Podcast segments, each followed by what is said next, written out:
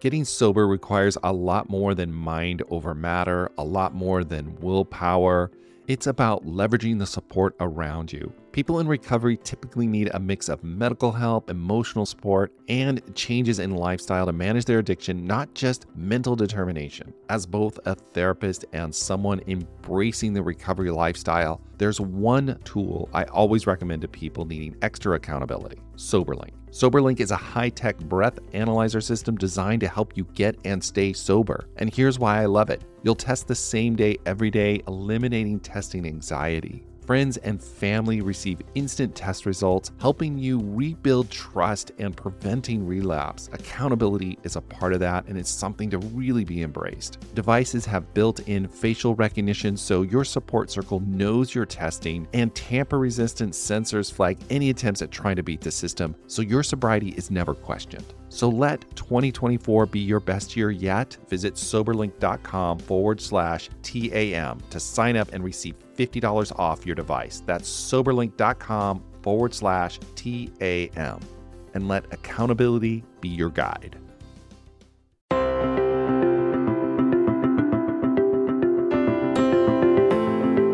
All right, everyone, we are on to episode 88 of the Addicted Mind podcast. My name is Duane Osterlind, and I'm your host. I'm also the founder of Novus Mindful Life Institute Family Counseling Recovery Center in Long Beach, California. If you or anyone you know is struggling with any of life's challenges, reach out to us. You can find more information about us at theaddictedmind.com forward slash help. If you are enjoying the Addicted Mind podcast, please rate and review us in iTunes. That really does help get us exposure. And I think we're up to over 200 reviews, which is awesome. It's great to know that people are listening and enjoying the information and getting a lot out of it. Also, think about joining our Facebook group. Just go to Facebook and type in the Addicted Mind podcast, click join, and continue the conversation online there as well. Don't forget, stay tuned to the end of this episode to hear Stephanie's message of hope and I would love to hear your message of hope. And you can go to theaddictedmind.com. On the side, there's a little tab, and just click share your message and record a 90 second audio clip. It can be anonymous, you don't have to use your name, but give a message of hope for people out there who are struggling, who want to hear that recovery is possible and need to hear that. So if that's a fit for you and feels right, please do that. I'd really appreciate it. I want to get your voices onto the podcast so that other people can hear that recovery is possible, change is possible, and there is hope if you are out there struggling. So, on this episode, we have Josh Rychert, and he is going to talk about the recovery community called Recovery Dharma. And he's going to talk about mindfulness, Buddhism, and the Dharma and how that can play into gaining a sense of calm in your recovery process. He shares a lot of his own personal story and how this was meaningful to him to get a deeper sense of calmness and peace in his life. Really enjoyed talking with Josh, and I think you guys will enjoy listening to this episode as well. So let's go ahead and start it. All right, everybody, welcome to the Addicted Mind. My guest today is Josh Rychert, and he's going to talk about recovery dharma, mindfulness, Buddhism, and addiction. Josh, you want to introduce yourself? Sure, Duane. So I'm Josh Rychert. I'm in Boise, Idaho right now. I've been involved with Boise's Recovery Dharma community for, gosh, it's been since 2014. Now, Recovery Dharma, under that name, just kind of came into being here within the last year. Our meetings, we called ourselves Refuge Recovery for a long time, which is something very similar to Recovery Dharma, but there were some name changes, splits in the recovery path. So that's another story. Anyway, so Recovery Dharma, it's just an addiction recovery peer support group meetings all over the nation, uses Buddhism, the Four Noble Truths, the Eightfold Path as a way to structure recovery for individuals. My personal story is you know, recovery began back in 19 95. Was uh, involved with 12 step groups, issues with alcohol use disorder. After that initial several years, many years, recovery from drinking, you know, eventually found myself uh, moving away from 12 steps and developing an interest in meditation and subsequently the use of meditation to help myself with some depression and then eventually kind of rediscovered the need in my life to have a recovery community. And i just sort of fell into this buddhist addiction recovery path under the name of refuge recovery. The person that started refuge recovery in boise was a, a young man who had kind of befriended a local buddhist teacher while he was in jail. And this was really early in refuge recovery's history back in 2014, a little before a book was published. But in any event, so that was when Boise's refuge recovery committee got meetings got started. But Boise, I'm guessing the path of Boise's recovery dharma is similar to what it's been in other communities in that starting out as refuge recovery small groups with some alliance with other groups through an online presence. So it sounds like you started going to the 12 step, you were getting in recovery, and you started looking at mindfulness and Buddhism, and somehow it spoke to you. What was it about it that for you helped you the most? Mostly that it was something that recognized my individual capacity to have a life where compulsions, addictions were not the focus of my life, but still where I recognized that that was sort of a risk for me. So it was a chance to identify with a recovery path that didn't identify with the addiction. So I was, uh, you know, one of the challenges with the 12 step program was an identification and even a sense of bonding that comes through emphasizing the actual activity or substance. And as I saw this capacity for mindfulness to teach me to be aware of my present moment experience, I kind of thought, wow, my present moment experience that I want is the experience of, you know, seeing the world clearly, being able to participate in life, and just kind of being alive and being happy and but at the same time recognizing that i do have certain kind of risks to my wellness so it was very much this idea that here's a spiritual path it uses mindfulness and meditation it recognizes addiction is a risk but it addresses the recovery from addiction as what's happening right now in my life as i live it rather than a focus on a past behavior or an identification with a set of behaviors for the purpose of maintaining recovery. So, very in the present moment.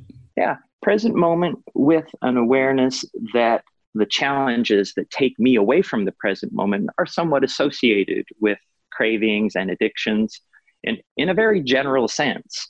You know, after the initial concerns with a compulsive or addictive behavior are addressed, then it's just, you know, living life and knowing there's a tendency for that kind of behavior. And present moment awareness is where that ability to stay in recovery is exercised. Definitely agree with that. I love mindfulness. It's a big part of my life. And it brings you to that space where you can kind of be in that moment and just accept all sides of it. And it's just there without having to necessarily react to it. Mm-hmm. And for a lot of people in recovery, there aren't options that are put in front of them at the very beginning. I work in a behavioral health hospital, and primarily when patients with various kinds of addictions are given referrals, they're referred directly to 12 step based recovery programs.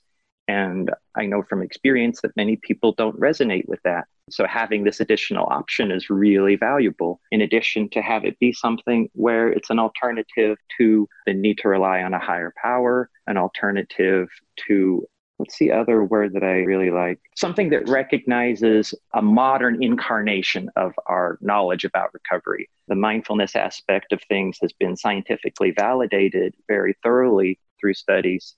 And both with dealing with cravings, being able to be with the discomfort of a craving and sit through that, as well as the practice of when those cravings have lessened to be able to really thrive in the moment and no longer have those cravings be the focus and no longer have the, the fear of the past be something that's in the forefront of awareness. So it can give people an alternative. If they don't necessarily resonate with the 12 step, this might be an alternative that they could use that would fit for them. Definitely. Not just an alternative, frequently it's a supplement for people. I think people will look at Recovery Dharma as a way to practice meditation and learn about meditation as a supplement to what is part of the 11th step in the 12 step programs, where meditation is emphasized and yet not really well described how to practice it. So there's people in Recovery Dharma who use it as a supplement as well. So they can complement each other. Mm-hmm, very much so. Yeah. Yeah. Tell me a little bit of about recovery dharma and what does dharma mean for people out there that don't know what that term means? Can you explain that? Mm-hmm. So at the beginning of the recovery dharma meetings, there's a couple of readings that people go through just that we read kind of like in 12 step meetings where they read the 12 steps the 12 traditions and the preamble one of them that we read is called the practice and so recovery dharma is kind of broken down into a couple of general categories. One is the practice of meditation and then attending recovery meetings. And then there's this need to continue to study Buddhism, you know, in kind of an almost formal way where maybe there's a study of Buddhist teaching, some books, or an association with Buddhist teachers outside of recovery Dharma. So, Dharma often is the word used to describe the teachings of Buddhism um, but more broadly, it can be described as a sense of truth or a clear understanding of reality or teachings that are kind of wise and bring people into a sense of health and well being and an ability to connect with the world.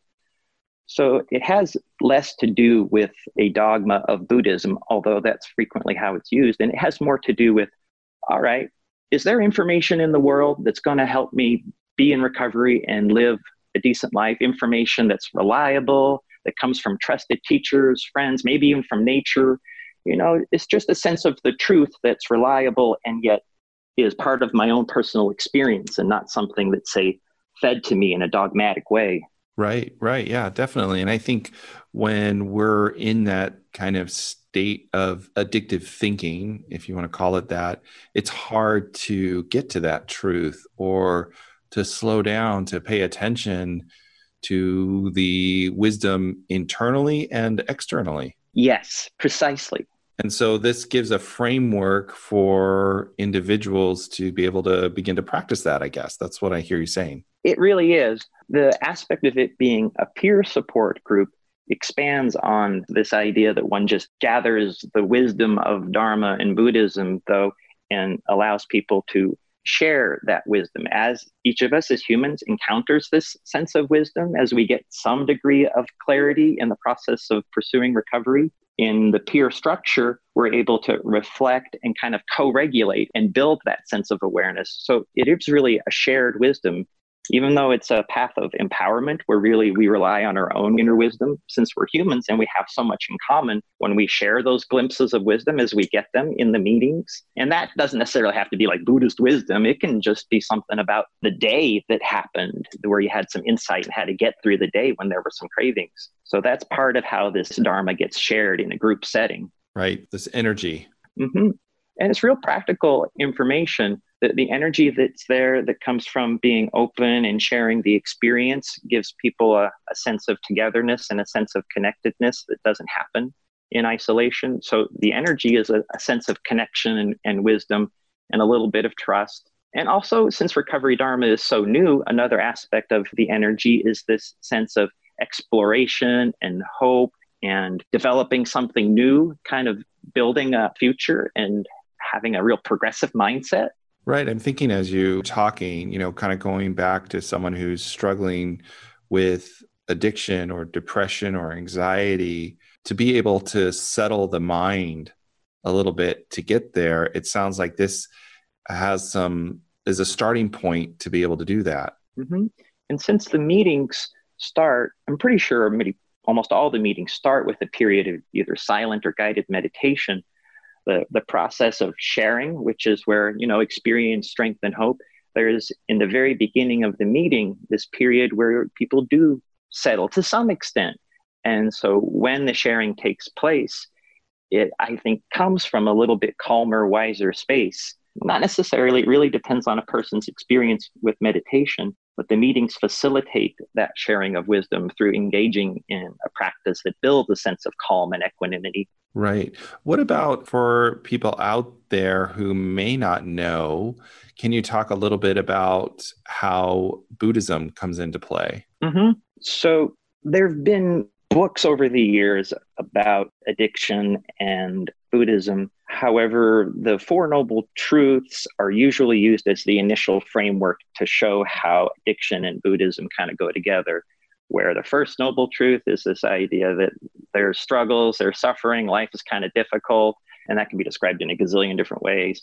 And you know, you've got this second one that well, there's a cause for all this difficulty. It has to do with craving, wanting things to be different. In the addiction world, sometimes that wanting things, to be different is couched in the description of the trauma that early in life people have, where I don't know what I'm going to do. This is so awful. Some experience, be it abuse, depression, mental illness, anything, and the addiction happens, that craving for things to be different. And then this idea, the third truth that, well, there's something we can do about this. There's got to be something, right? So it's not. So this third noble truth has to do with the fact that there is a way to be free from a life that's ruled by craving. There really is a way. And the reason that someone might even say, really, there is a way. And the way isn't necessarily because, well, that's not the point. And we're going to tell you the way. It's not like that. It's why would anybody even have the thought that I could recover? That's because people have a glimpse that, yeah, there is, there has to be. So the third truth is just there's a path to recovery.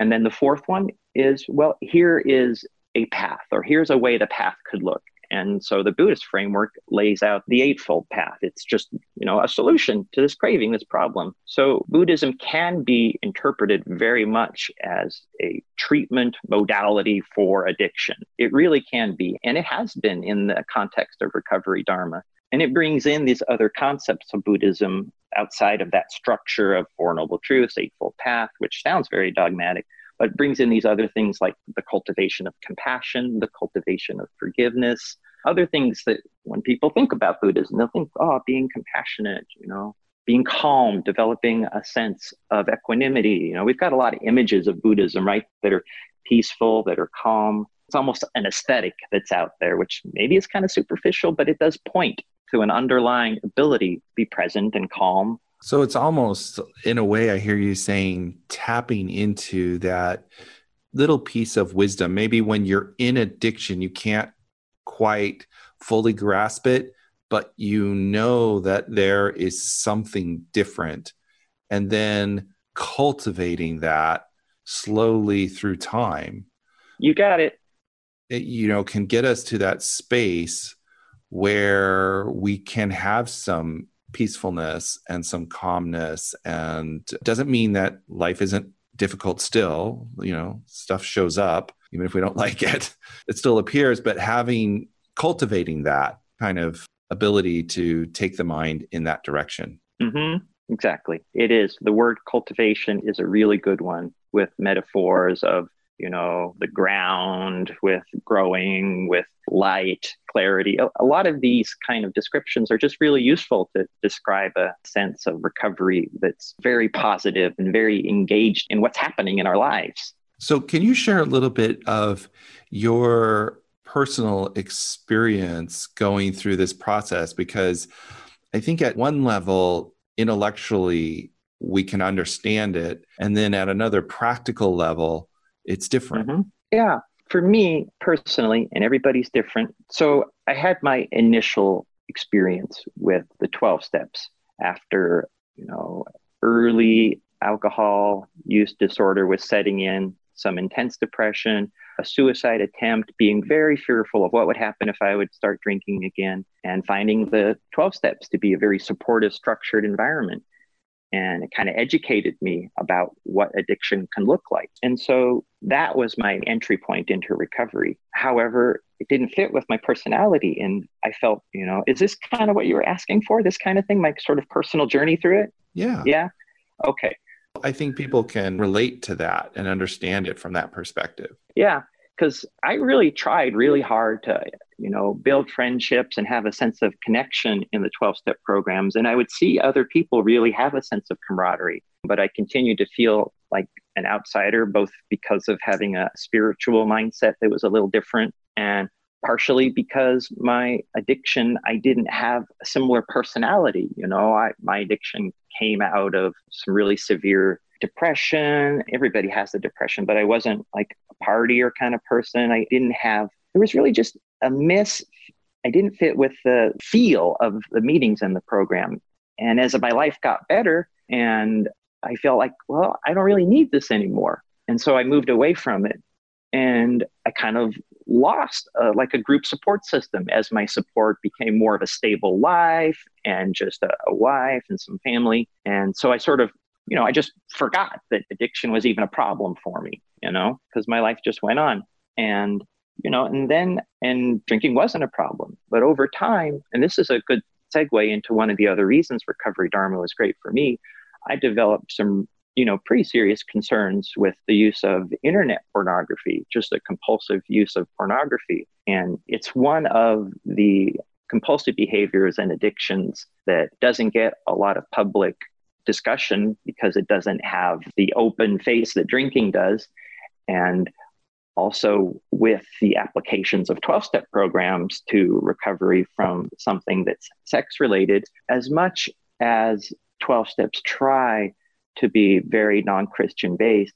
And I know this is getting kind of philosophical still and not personal, but nonetheless, embedded within the Judeo Christian view are some inflexibility surrounding sexuality that can make it real challenging to have open conversations about that and not feel some shame. I think they're trying to change that.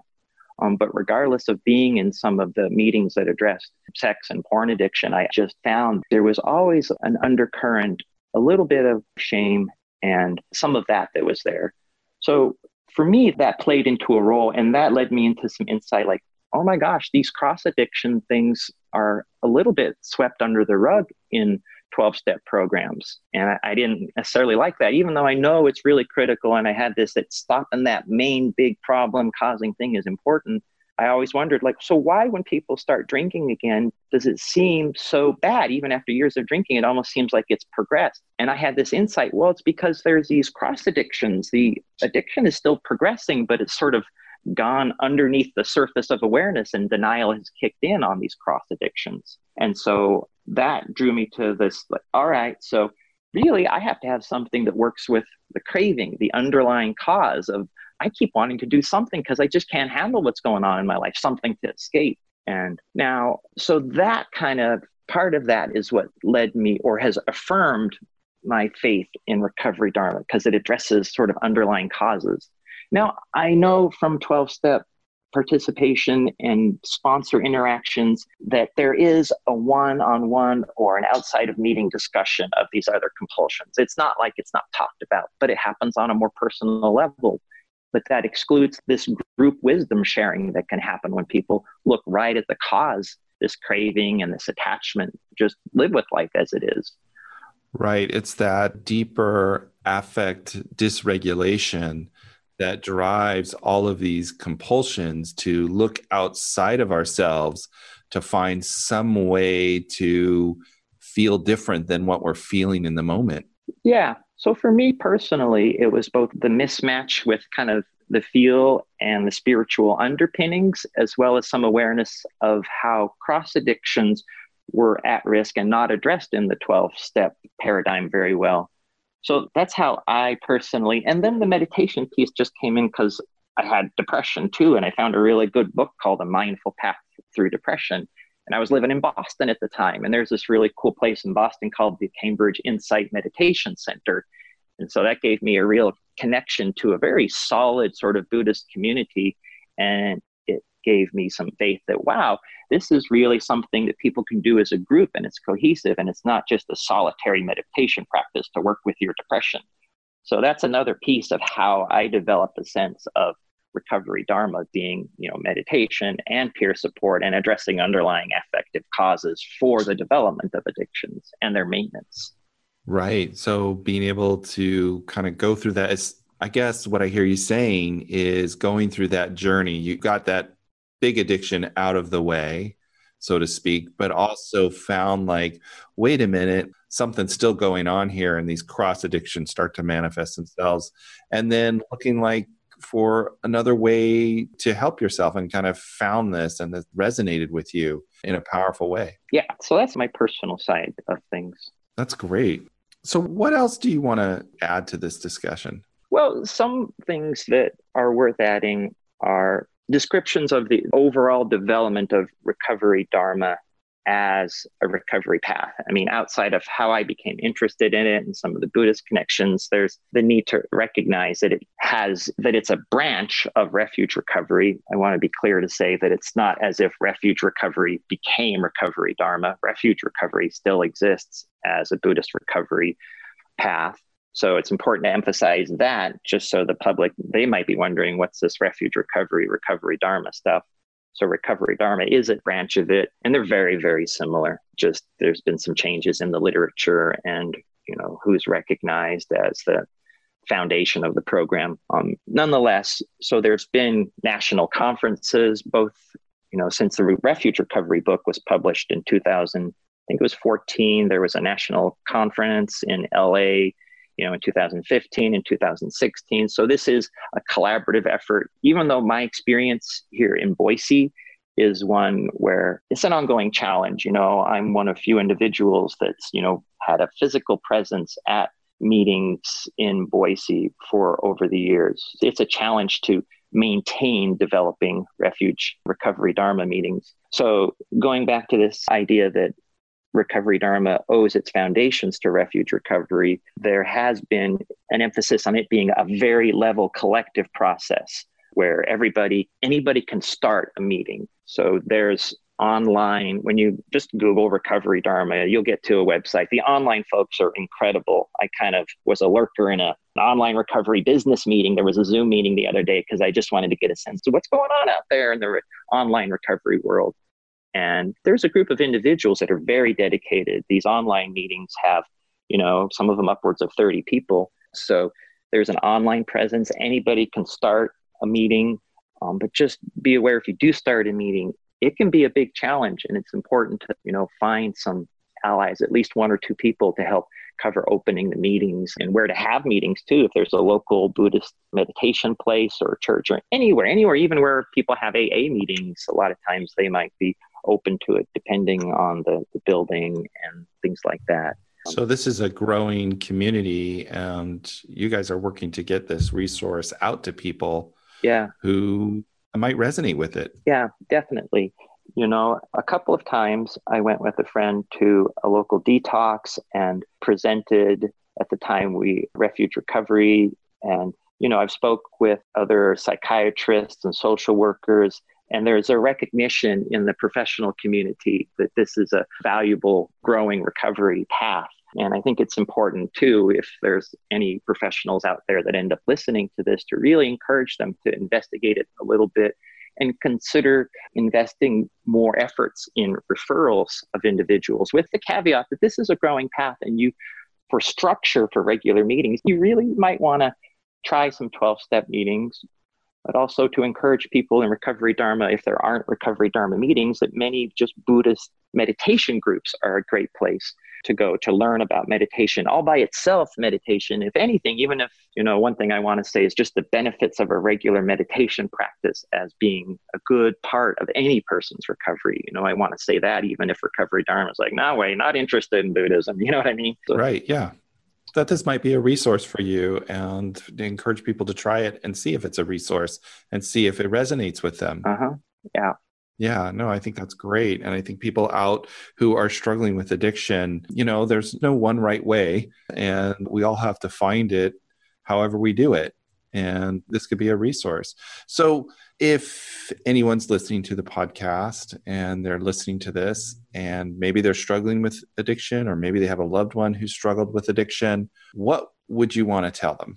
I would tell them that recovery is an ongoing process. It's not about the substance or the behavior, it's about what's happened across their whole life. It's about reestablishing healthy relationships, being open to different possibilities, and also just the reality that a lot of people, the recovery process, it just happens. You know, recovery paths and support groups, they're not totally necessary. So many times people are, they get the impression that if I don't get a meeting or a path, I just can't make it. And the reality that most people get through their addictions. And, you know, I would just encourage generally that there's hope and also that not to have the goal to be some kind of to be sober for my whole life and have this holy grail of continuous sobriety, you know, go I mean, that's great to have this goal, but it's much more, you know, just try to have a realistic assessment of like what's going on in my life. What, what do I need to do? You know, so just to start small and, you know, just to be realistic about it. I've seen what seemed like a lot of hopeless cases, both in recovery programs and at the hospital where I work. And, you know, sometimes it is hopeless and it's just really sad. But anyway, you know, it's a really tough thing to say to encourage other people because I know it's so personal and it can just be really really frightening but yeah i don't know it's tough to, to, give people encouragement right well you know recovery is hard but what i hear you saying is you know start in the present moment take small steps and move forward and reach out for help. And there's resources out there and find what fits for you. 12 step recovery dharma both a mixture something else therapy all of that. Yeah, definitely. The other thing I'll say too is that this is to people who might be interested in recovery dharma is we need people to be brave enough to help build recovery dharma as a path. And you know it just needs courage you know and that courage comes from you know inside we can't borrow each other's stories to give us courage we have to really know our own story and so you know it's not just being present mindfulness of what's happening in the world it's being present with our own story so we can be realistic about what we need to do, not based on, you know, what someone else says we need to do. But we can still listen to the people who care about us when we do reach out for help. So that's an extra bit. Yeah, no, thank you so much for coming on. How can people find you? If they want more information, where can they go? How can they get that? You know, for me, in particular, if you Google Recovery Dharma Boise, I'm an admin on the Facebook page, and we've got meetup connected to it. So that'll get you to me and maybe a couple other folks in Boise. But in general, you know, you Google Recovery Dharma and the Recovery Dharma book that's posted online as well. If you want the electronic copy, you can get that one free, but it's on Amazon as a hard copy too for like six bucks or something like that. So the online stuff is great. Huge shout out to the online folks. And also Refuge Recovery is still out there. So we just we owe a lot. Everybody online is just they do so much. They help so much. Right definitely. So what I can do too is I can put all those links in the show notes as well on the addictedmind.com so people can go there and find it as well. Josh, thank you for coming on to the Addicted Mind and sharing your wisdom and your compassion. Well, great. Duane, thank you for allowing me to be on the show. I was so excited. I just want to hear more people talking about this and participating. And I'm so glad you create an online venue for this kind of message to be out there. Well, thank you. So, before we end this episode, I want to share Stephanie's message of hope. She talks about how she worked hard to overcome her own anxiety and find a way to bring calm to her life. So, Stephanie, thank you for sharing your message of hope, and let's listen to that now. Since I could remember, I've lived in negativity and losing my father, suffering major panic attacks, getting a divorce, and losing my husband did not help my skepticism about my future. I thought I was destined to be unhappy. I lost any hope I had left as my life came to a halt. No matter how emotionally heavy things got for me, somehow deep down inside, I wanted to believe I could be happy. One day, while crying my eyes out from depression, I realized that there are times when life's troubles aren't always meant to be solved. And if I wanted to live my best life ever, I needed to change my thinking patterns and the way I handled life's struggles. When things went terrible in my life, I would quickly look for a door to get out. And if the door was locked, I would panic and my negative thinking spiraled out of control. I had to eventually train myself that if the door was locked, I needed to look for a window. And if there wasn't one, I had to search for another because there had to be something that was open. With hope and determination, there is a way out. Feeling stuck and depressed will only take you into a never ending journey of stagnation, doubt, and pity. Nothing good comes out of this type of thinking. In life, there are many challenges. There's a time to mourn or celebrate, a time to fight or rejoice, a time to question or trust. But there's one thing we always hold on to, and that is hope. All right. Thank you for sharing, Stephanie. And if you want to share your message of hope, just go to the Addicted Mind podcast, click on the tab on the side, and share a 90 second audio clip of your message of hope. I want to get your voices out there so that people know that recovery is possible, that change is possible, and that hope is out there if you are suffering. All right, everyone, thank you for listening. And all the show notes will be at theaddictedmind.com forward slash 88. Once again, if you are enjoying The Addicted Mind, please rate and review us in iTunes. That really does help get us a lot of exposure. And also join our Facebook group. Just go to Facebook and type in The Addicted Mind podcast, click join, and continue the conversation online there. All right, everybody, I hope you have a wonderful day, and I will talk to you on the next episode.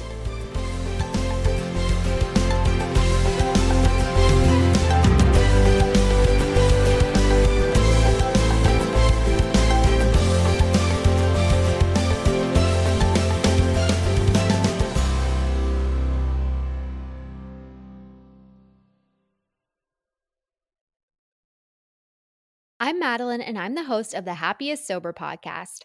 I got sober in my 20s after a decade of gray area drinking, and the greatest plot twist of all time was realizing that alcohol, the thing that I thought made my life the most happy and fun and exciting, was actually the exact thing preventing me from living my happiest and best life.